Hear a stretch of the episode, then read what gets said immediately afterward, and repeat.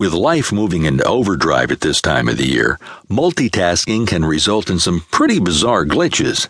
Deanne recalls looking up a holiday cookie recipe in a large three ring bound cookbook. She whipped off her distance glasses to check the ingredients and then became involved in the mixing and baking process.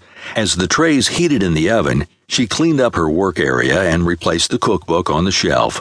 Long after the cookies had been consumed, Deanne still could not find her glasses and ended up having to buy another pair. A major expense. A couple of months later, she grabbed the same cookbook for a different recipe and found her old glasses folded right into the spine behind the snapping rings. Carol was also preparing food when her moment of distraction hit. She was finishing up a conversation on her cordless phone and hit the end call button with one hand using the other to open the freezer. Spotting what she needed, she put the telephone handset down on the freezer shelf, grabbed the item, and shut the freezer door. She must have taken quite a ribbing when she later had to explain why the freezer was ringing. Meter mishap. Jim is already late for a meeting with his attorney when a parking spot suddenly opens up along the busy street. He maneuvers into it, juggles his things to dig up coins to feed the meter, then grabs his attache case and hightails it into the office building.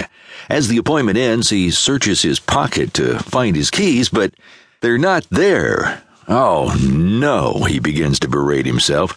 You couldn't have locked the keys in the car again. He sprints back to the parking spot and peers into the driver's side window, bracing himself for the sickening sight of his key ring dangling from the ignition. But the ignition is empty. So are the seats. Now what? His eyes sweep upward, looking for some sort of divine intervention, just as a light drizzle begins to fall from a darkening sky. His umbrella? Of course, it's in the car. Then his eye is caught by something on the windshield. Oh, great, a ticket. Could this day get any worse? Uttering a few choice expletives, he grabs the piece of paper. But wait, it's not a ticket, it's this handwritten note. You left your keys and wallet on top of your car, so we gave them to the people inside Panera. Jim has lucked out this time, but he is reminded of an important point. Every activity involves transitions and steps, whether it's moving yourself from one location to another, transferring your belongings from one setting to another, or bringing one activity to a close and initiating the next one. Each act requires both time and conscious effort. The next time Jim schedules a meeting, he leaves more time before and after the appointment on his calendar so he isn't rushing and distracted. I flushed my phone. Several readers weren't laughing after last month's cell phone sagas. They were reliving the horror of their own losses.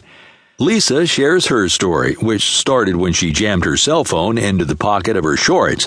Struck by the call of nature, she rushed into a restaurant ladies' room, began to use the facility, and gasped as she heard her cell phone drop into the toilet bowl. Despite a hasty and unpleasant retrieval, the cell phone was ruined. The purchase and arrival of a new phone cost her several days without service and over $200 in expenses. While her address book data was backed up, restoring it to the correct format on the new device cost her more time. Carla, on the other hand, knew she'd be out of cell phone range on her hiking trip. The only device she brought with her was a fancy clip on pedometer.